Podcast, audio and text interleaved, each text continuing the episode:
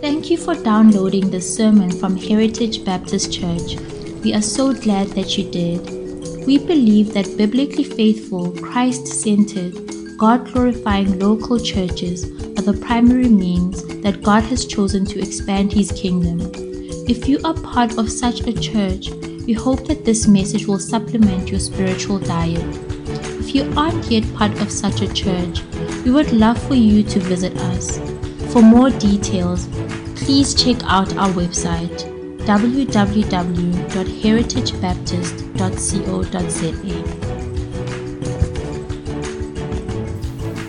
Well, good morning, church. Good morning. It is good to be together on the Lord's Day once again. And we invite you to turn to God's Word in Acts chapter nine. And while you're turning there, uh, we are back in the, the book of Acts for the spring. Uh, we are returning to the series on Acts. We have taken a break from First Chronicles. Um, spring has sprung, and I'm a man from Zululand. I prefer preaching when it's warm. Um, so I'll let Michael handle the winter months. Um, And while you turn to Acts nine, let me remind you what the book of Acts is about. Perhaps many of you haven't been with us. We started this series last year, and we last saw it, I think, by the beginning of April. We were last in chapter eight at the beginning of April this year. Um, the book of Acts is the second part of a two-part volume in which Luke writes to Theophilus to strengthen his faith. Uh, Theophilus, we're not sure exactly where Theophilus is, but he's somewhere in the Roman world. And Luke is writing first the, the first part, the Gospel of Luke, and then the second part, the book of Acts, so that, he says in Luke chapter one, he's writing all of these so that Theophilus might know for a certain the things that he has been taught. In other words, so that Theophilus and the Christians with Theophilus where he is might be might know for certain what Christianity is that they've been taught, what they've believed, that all these things actually happened in the way that they were. And so uh, the book of Luke tells us about the ministry of the Lord Jesus Christ, and then the book of Acts tells us what happened when the church was born, when the Lord Jesus Christ left and the church was here uh, after his le- after his leaving. What did the church do? And what we find in the book of Acts, we tried, we understand what the challenges that the church faces and how is the church to respond to those challenges. Uh, what is what is the church? Who are the leaders of the church? What is the message of the church? What is the church trying to achieve? Really, when you look at the book of Acts, you see the origins of the church and the, the mission of the church in its purity, Uh, without all the stains that inevitably come with, uh, through the passage of time. And so we have turned to the book of Acts to see the answers to these questions and many more. And this morning we see how the last apostle, the final apostle, came to be an apostle. That is uh, the, the focus as the, the text now changes from focusing on Philip, who was taking the gospel to Samaria. The text now abruptly changes to focus on the conversion of Saul of Tarsus. So with that uh, as a bit of a background, let us now get into our text. And I'll read the entire passage for you from verses one to nineteen, and we will uh, consider it together. But Saul, still breathing threats and murder against the disciples of the Lord, went to the high priest and asked him for letters to the synagogues at Damascus, so that if he found any belonging to the way, that is Christianity, men or women, he might bring them bound to Jerusalem. Now as he went on his way, he approached Damascus, and suddenly a light from heaven shone around him, and falling to the ground, he heard a voice saying to him, "Saul, Saul, why are you persecuting me?" And he said, "Who are you, Lord?" And he said, "I am Jesus, whom you are persecuting. But rise and enter the city, and you will be told what you are to do." The men who were traveling with him stood speechless, hearing the voice, but seeing no one. Saul rose from the ground, and although his eyes were opened, he saw nothing. So they led him by the hand and brought him into Damascus. And for three days he was without sight, and neither ate nor drank. Now there was a disciple at Damascus named Ananias, and the Lord said to him in a vision, Ananias. And he said, Here I am, Lord. And the Lord said to him, Rise and go to the street called Straight, and at the house of Judas look for a man of Tarsus named Saul, for behold, he is praying. And he has seen in a vision a man named Ananias come in and lay his hands on him so that he might regain his sight. But Ananias answered, Lord, I have heard from many about this man, how much evil he has done to your saints at Jerusalem. And he has authority from chief priests, from the chief priests to bind all who call on your name. But the Lord said to him, Go, for he is a chosen instrument of mine to carry my name before the Gentiles and kings and the children of Israel. For I'll show him how much he must suffer for the sake of my name. So Ananias departed and entered the house, and laying his hands on him, he said, Brother Saul, the Lord Jesus, who appeared to you on the road by which you came, has sent me so that you may regain your sight and be filled with the Holy Spirit. And immediately something like scales fell from his eyes, and he regained his sight. Then he rose and was baptized, and taking food, he was strengthened. This is God's word.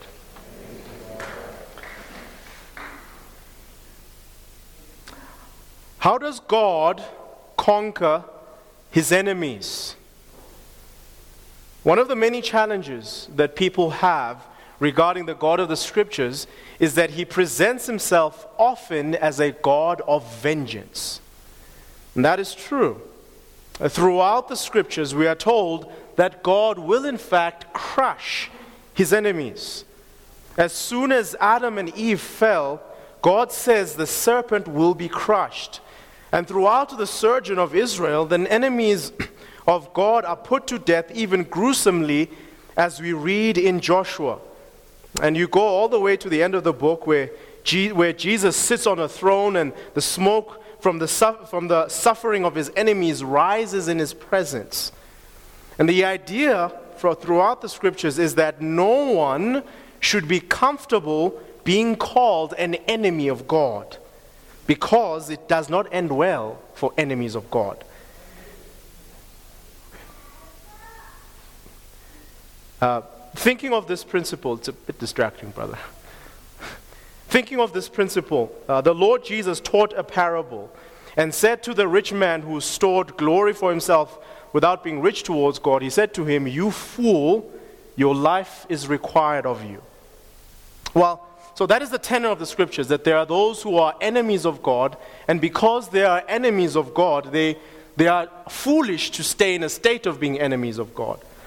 Now, while that is the, the tenor of the Scriptures, there is a stronger biblical emphasis yet that even enemies of God can receive mercy.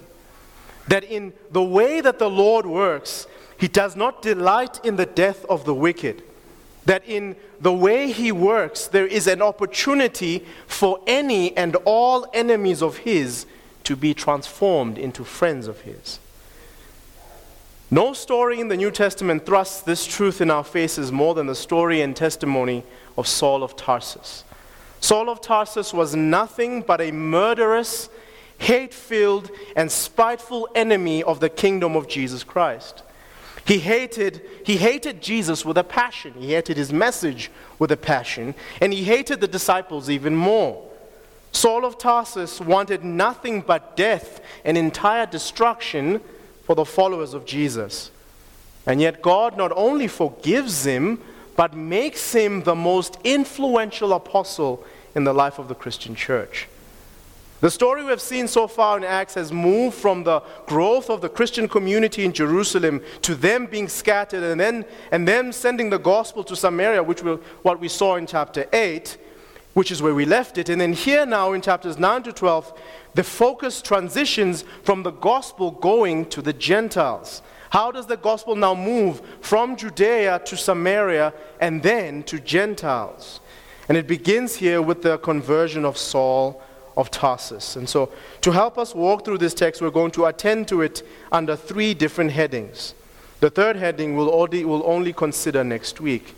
The first heading is Saul's murderous activity before his salvation, which we'll see this morning, and the Lord's activity in saving Saul. The third, the third heading, which we'll consider next week, is Saul's activity after his salvation. So first, let us consider Saul's activity before his salvation. Verse one, Saul, still breathing threats and murder against the disciples of the Lord, went to the high priest and asked for letters to the synagogues at Damascus, so that if he found any belonging to the way, men or women, he might bring them bound to Jerusalem. Luke here tells us that he was still breathing threats against the church, and he so, so much so that he went to get authority to go and grab all the believers, the believers who had ran away from the persecution that he had started in Jerusalem, and they ran away to different places. Now he wants to actually go and collect them from where they are. He, not only does he want them to not preach the message here in Jerusalem, but he also wants them to not preach the message anywhere. They should be come and they should be brought back here, and they should be dealt with here.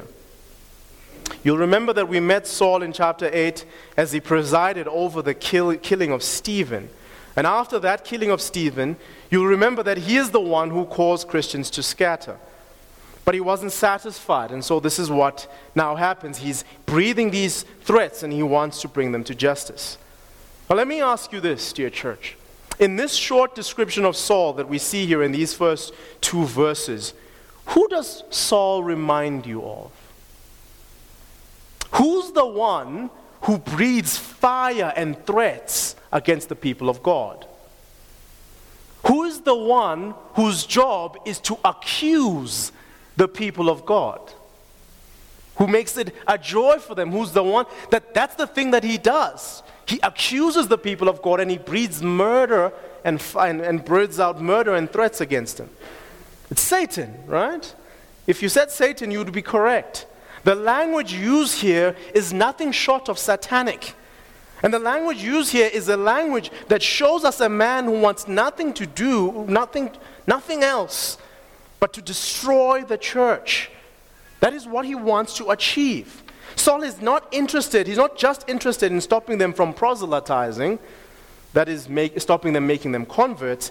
He's not just interested in stopping them preaching the message, he wants them snuffed out. He wants them dead. That's what he wants. He wants these people completely shut down.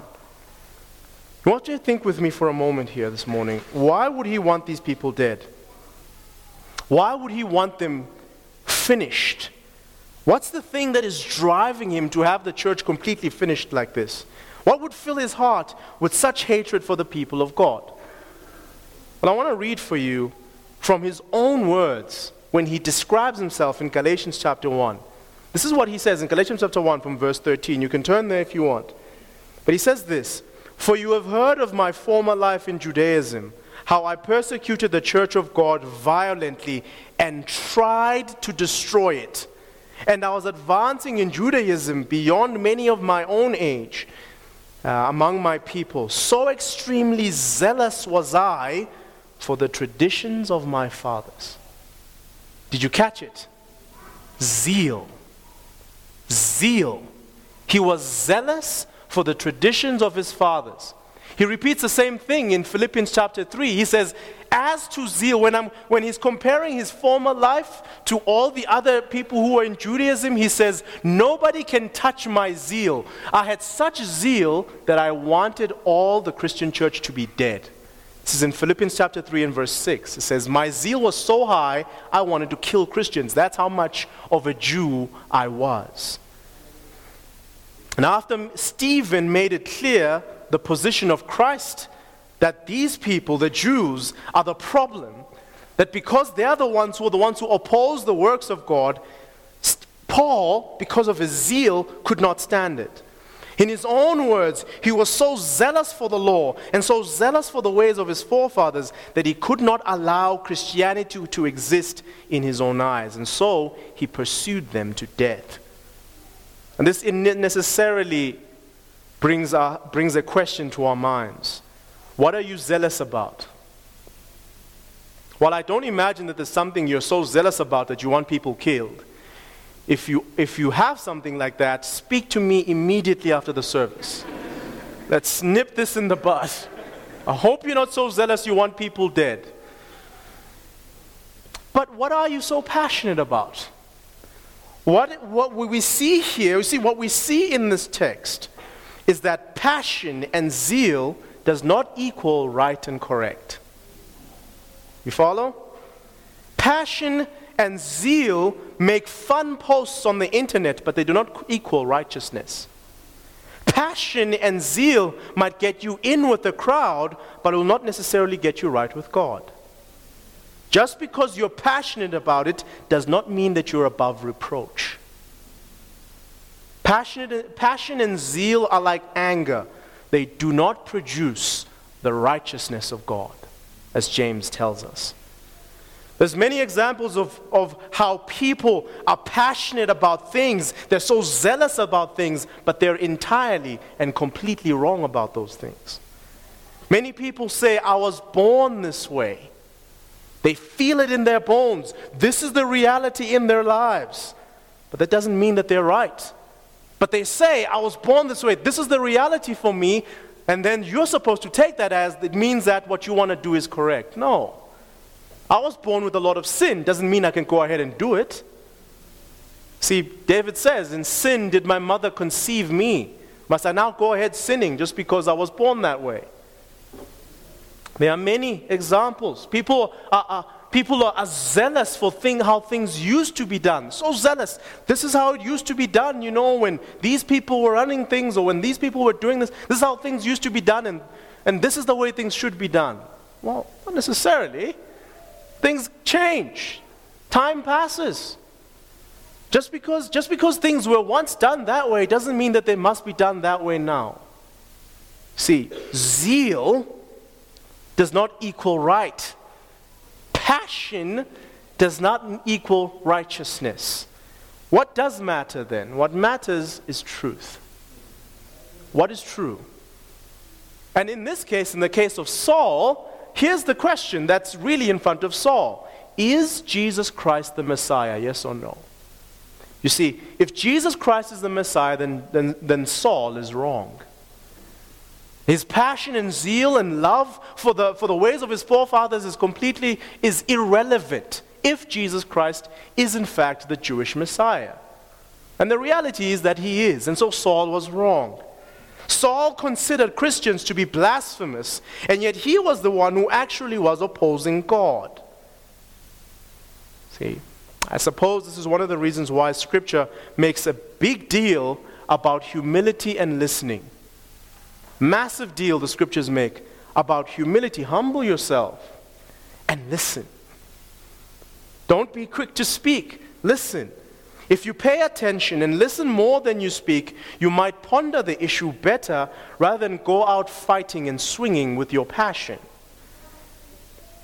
Well, may God help us to test our zeal in the light of His Word, and may He give us the necessary humility to admit when we're wrong. May we not be a people who are zealous and passionate about things in a manner that is actually incorrect when, when it turns out that we are the ones who are wrong. Well, that's the first lesson here. But there's, there's another lesson uh, regarding Saul's uh, passionate pursuit of the church. And this is the main lesson really in the book of Acts. Saul here typifies for us some of the dangers and troubles that accompany the existence of the Christian church while it is on earth.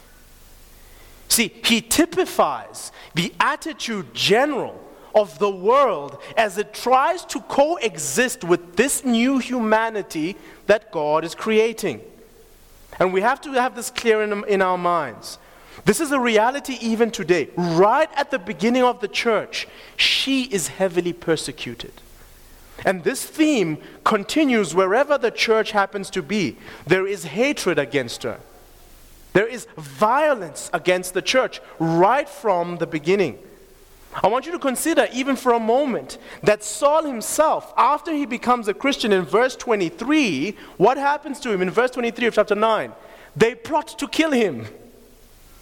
He was just, just now, like just twenty-two verses in between, twenty, twenty, nine, twenty verses between. One, one point he was a Jew, they were giving him the right to go and kill Christians, but now because he has turned and is now a Christian, now they are plotting to kill him. This is what we see throughout the book of Acts, from the beginning in Acts chapter two up until the end. Wherever the church is, there is a fight. Wherever the church exists, trying to be correct, honoring the Lord, the, the, the Lord's word, and naming the name of Christ, there is a fight. And this is why Christians should not only expect opposition, but treat it as a normal part of life. See, the apostles say, nothing unusual is happening to you when you suffer for the kingdom. It is part and parcel of the Christian life. The Lord Jesus told his disciples many times that what they did to the master, they will also do to the student. So, what's happened to you? You're uncomfortable at home when it's time to do stuff for the ancestors. Now there's a, a lot of discomfort at home. Welcome to Christianity. What's happened to you? You're, you're a young person who struggles with temptation and has chosen to get married while you're young, so, while you're young, so that you can honor the Lord in your life and in your body, and your peers laugh at you. Welcome to Christianity. You're a businessman who refuses to use brown envelopes in order to get that contract, and your business partners are unhappy with you. Now there's just this strife, this, this challenge, this, this opposition, even in your own business. Welcome to Christianity. That's what it is. That's what you've signed up for. The Lord Jesus said, I have not come to bring peace, but what? But a sword. From now on, there's going to be father against son, and, and daughter against mother, and brother-in-law against, and all of them because of his name. So that is why, dear, dear Christians, we must not be surprised when these things happen to us.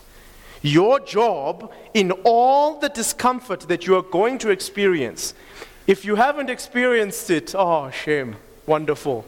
It's so nice. Good luck. Okay. It's coming. You young Christians who just got baptized, it was a wonderful time last week. You're thinking, oh, this is so lovely. People love me. Just wait. Just wait. Just wait, it's coming. So what's your job? Okay? Because number one, nothing unusual is happening to you when the world opposes you for naming Christ. It's, un- it's part of it. It's part of the package. There's a lot of verses about it. There's more verses about dealing with that kind of stuff than there is about dealing with just having a great, great time. Because that's part of it. So what's your job? Your job is to not taint your testimony. Do not be tempted to fight back against the world as though your battle is with flesh and blood. You see, the church here could have started to plot the death of Saul. They could have said, nah, man, Saul is chasing us. We're leaving. I had, I just built my home in Jerusalem, and now Saul is doing all of this. Nah, man, this guy needs to be put out. You could see now there Peter and James and the others trying to, okay, who's going to be the assassin? How are you going to get him?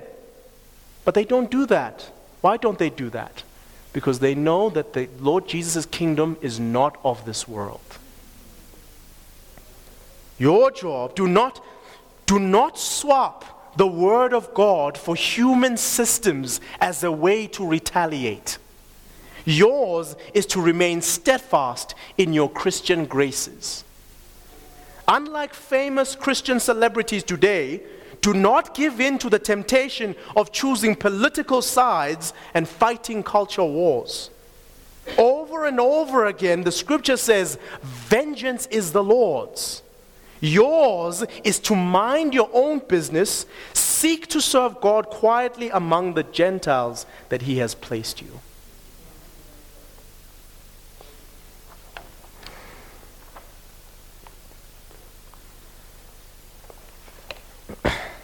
Now, let's come back to Saul.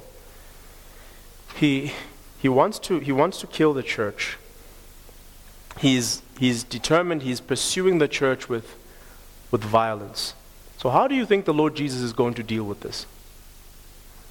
How do you think the Lord Jesus is going to deal with this man who is with all of this passion and zeal fighting to go against his people, to go against the church that he guaranteed the gates of Hades will not prevail against. What do you think the Lord Jesus is going to do? Look at verse three. Now as he went on his way, he approached Damascus, and suddenly a light from heaven shone around him. And falling to the ground, he heard a voice saying to him, "Saul, Saul, why are you persecuting me?" And he said, "Who are you, Lord?"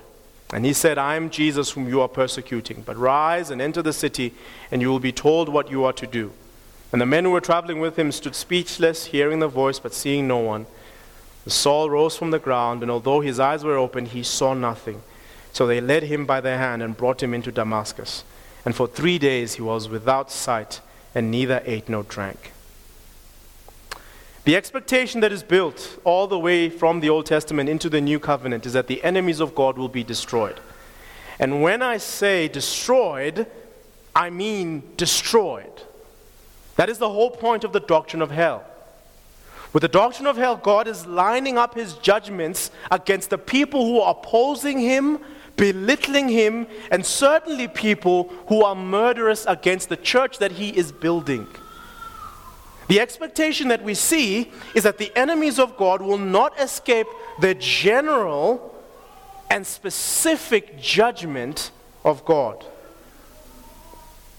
So who are the enemies of God? Let me just give you a sample. False teachers. In Second Peter, we're told that their judgment is not asleep. It is coming. What about those who actually murder God's people? Well, in Revelation six, Jesus, te- the, the, the, the saints are told to wait a little, to wait a little while. Just wait a little while, the judgment is coming against those who kill the saints.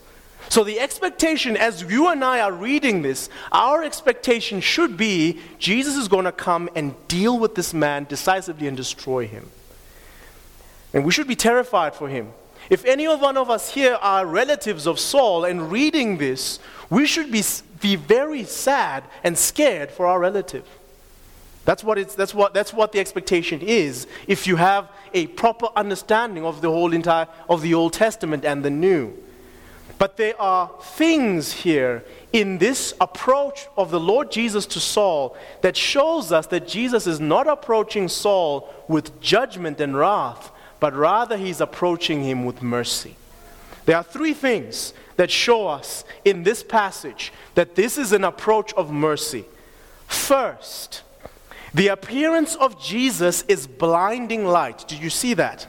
A light came from heaven and shone around him. Now, what does that remind you of? See, each time the Lord shows up to show his glory in this way throughout the Old Testament and the New, it is to make friendship.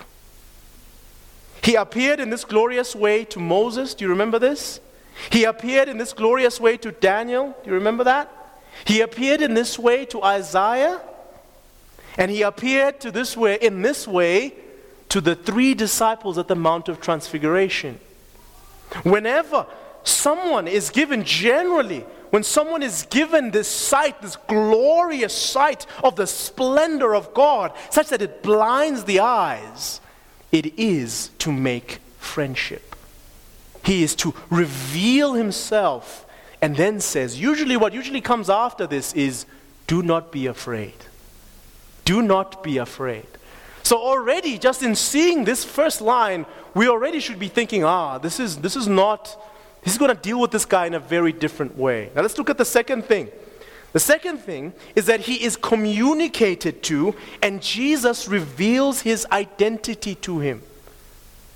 See, Jesus speaks to him, and he says, and he, and he calls him, he says, "Saul, Saul, why are you persecuting me?" And then Saul responds, "Who are you, Lord?" Because he's recognizing the pre- that he's in the presence of glory. He's not recognizing yet that this is Jesus. He's just recognizing that I'm in the presence of a glorious being. And so he calls him Adonai.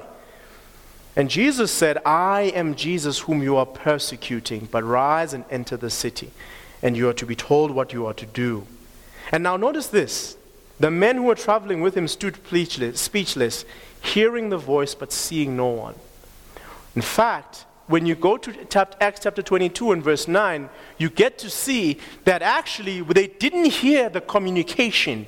They just heard a thunderous voice. They didn't hear what was being said. They just heard a thunderous voice speaking, but the person who understood what was being said is who? Saul. He's being communicated to. We don't know what happened to those rest of those men. We never hear anything about those men that were with Saul later. What happened to them? Did they become Christians? We don't know. The person that this was coming to is Saul. Jesus calling him by name, revealing his name to him, and revealing to him his character. This shows us that this is a coming of mercy and not of judgment. The third thing that shows that this is a merciful meeting is that he is blinded. Did you see that? Verse eight, Saul rose from the ground, and although his eyes were opened, he saw nothing. So they led him by the hand and brought him into Damascus. And for three days he was without sight. This blindness is a mercy. Paul's blindness is the Lord communicating to Saul his spiritual blindness. Where do I get that from? You see, Saul thought that he saw, but in fact he was blind. Saul had all this zeal, knowing that, thinking that he understands the ways of God, but in fact he was wrong. He was in reality blind. Jesus called Pharisees like Saul blind guides. In Matthew twenty-three, he said they are blind guides. And now Jesus is striking Saul with blindness so that Saul can really see that he actually does not see. You see, it is a great mercy, my friends, to be shown that you are wrong. It's a great mercy to be shown that you are wrong. Because if you're being shown that you are wrong, it means that there's an opportunity to course correct. If you're being shown that you are wrong, it means that there's an opportunity to fix it. Many people die thinking that what they are zealous about is correct. But Saul received mercy while he was arrived. He was shown that he was wrong. The Bible says the beginning of knowledge is what? It's the fear of the Lord. The beginning of knowledge is not zeal for religious systems. The beginning of knowledge is trembling at God's self-revelation. And here Saul is blinded and troubled such that he doesn't eat for three days. This is what the gospel does. The gospel is an entire reorganization of your beliefs. If you were zealous for a previous religious system, coming to the Lord Jesus will turn that completely upside down, such that you see that all of that was blindness. No system of thought or belief is not affected when a man or a woman comes to the Lord Jesus Christ. Your understanding of science is affected.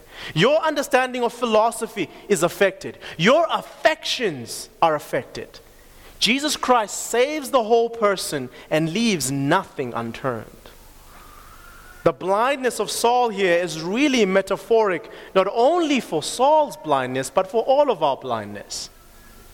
The world is full of people who think they know, but they are wrong.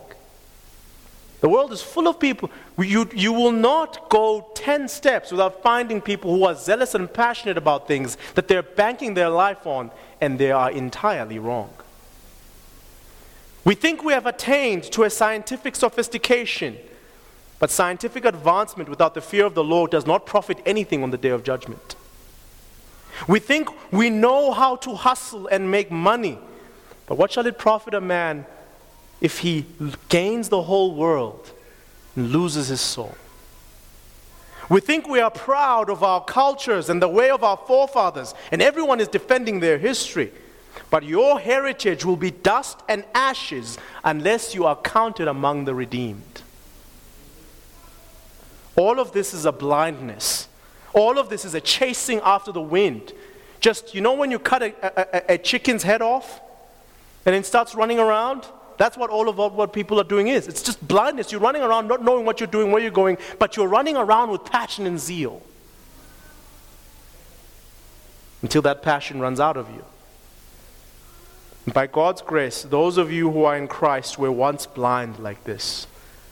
But like Paul himself says, you were washed. You were sanctified. You were justified in the name of the Lord Jesus Christ and by the Spirit of our God, and your blindness was removed. We need to praise God for that. The song of a Christian is a song of recognition that I was lost. I thought I knew, but I didn't. It was not until I was changed. It was not until I experienced the grace of God in my heart that I finally opened my eyes and understood. And we should all, dear saints, sing our own versions of that song, to praise God and consider how He rescued you from the blindness that you had. It is a very necessary thing. Psalm one oh seven tells us, let those who were lost sing this way. Those who were in these different kinds of trouble, let them sing and praise God for what He has done in bringing them out of that darkness. But for you who is in here today, and you think that you know, and you're comfortable living outside of God's grace, let me tell you that you do not know. You have eyes, but you do not see. You have ears, but you do not hear. My friend, you have a mind, but your reasoning is impaired because you lack true knowledge, the fear of God.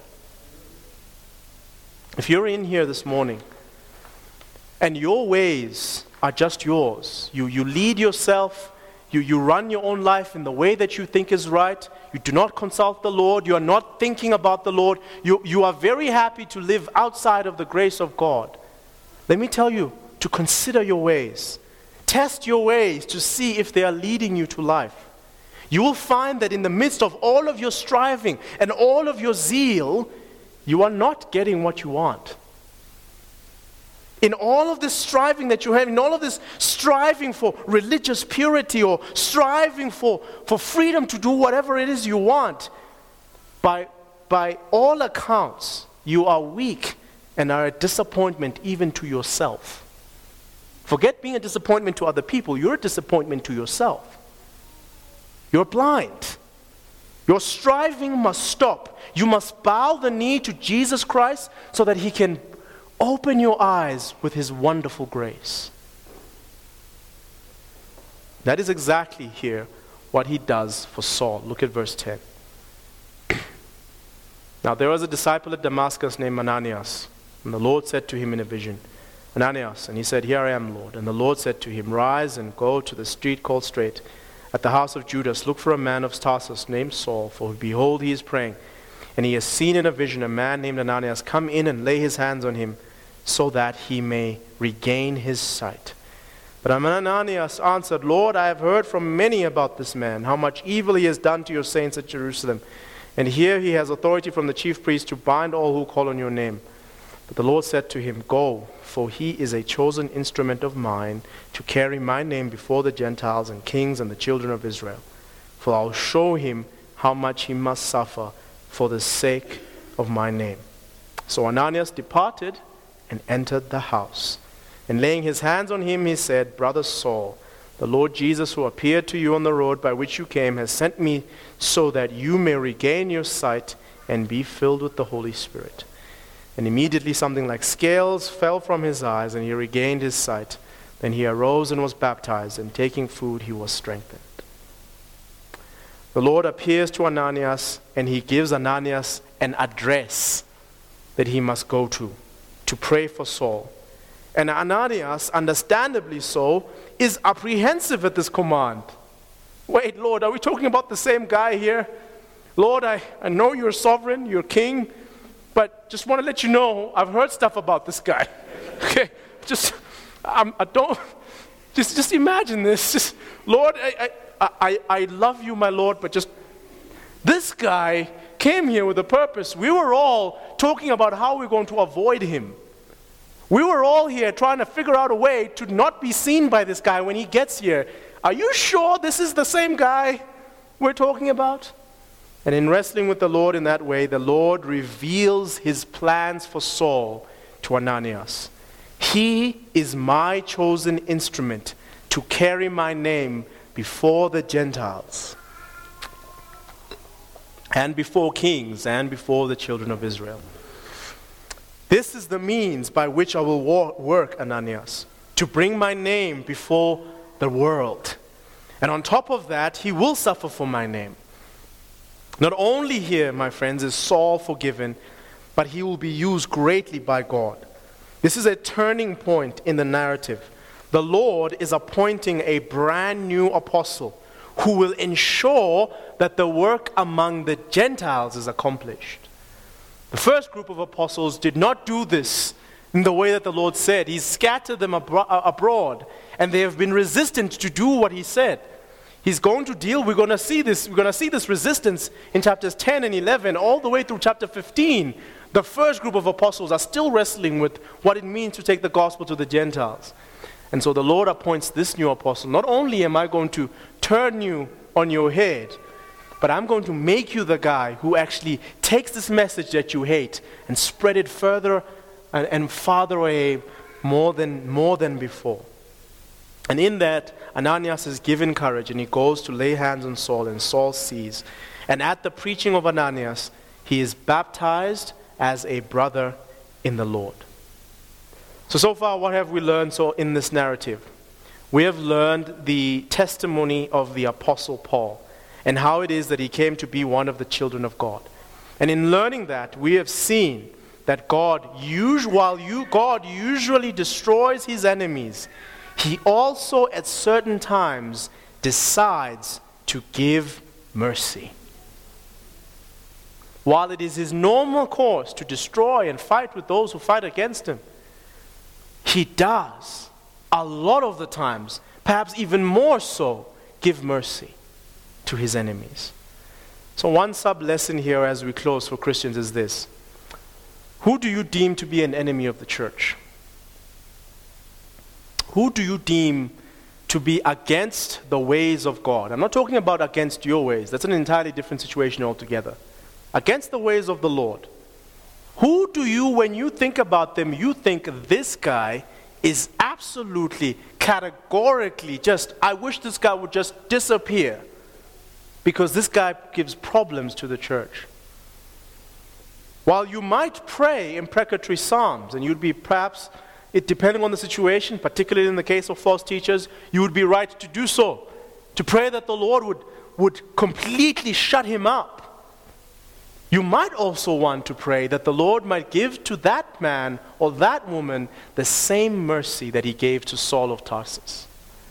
You might want to pray as well that the Lord might look at all the enemies of his church and pray exactly like Stephen did. Do you remember what Stephen did after Saul made sure that he dies? He said, Lord Jesus, do not hold this against them, for they know not what they do. Perhaps that should be your prayer. That perhaps should be the prayer, the initial prayer in our hearts when we think of the enemies of God. That, Lord, we know it is your will and you would be right to judge them and break their teeth in. But, Lord, wouldn't it be glorious if you were to turn this evil cretin, if you were to turn this miscreant and completely turn him around and make him glorify your name and praise you among the Gentiles. And you will find that the Lord will answer that prayer. Because he loves to do so. He loves to save sinners. Amen. Let's pray.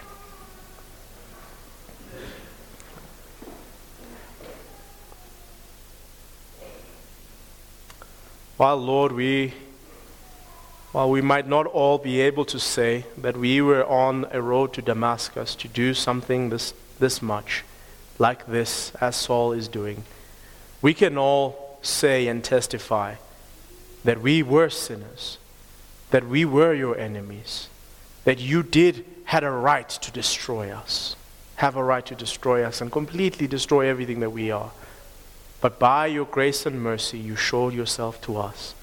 You came to us not in judgment, but in mercy. Someone came to us and shared the gospel, or we heard it somehow, or our parents did, and finally it came through to our minds. Oh Lord, we praise you for this. When we see this testimony of Paul, we can't help but think of our own testimonies.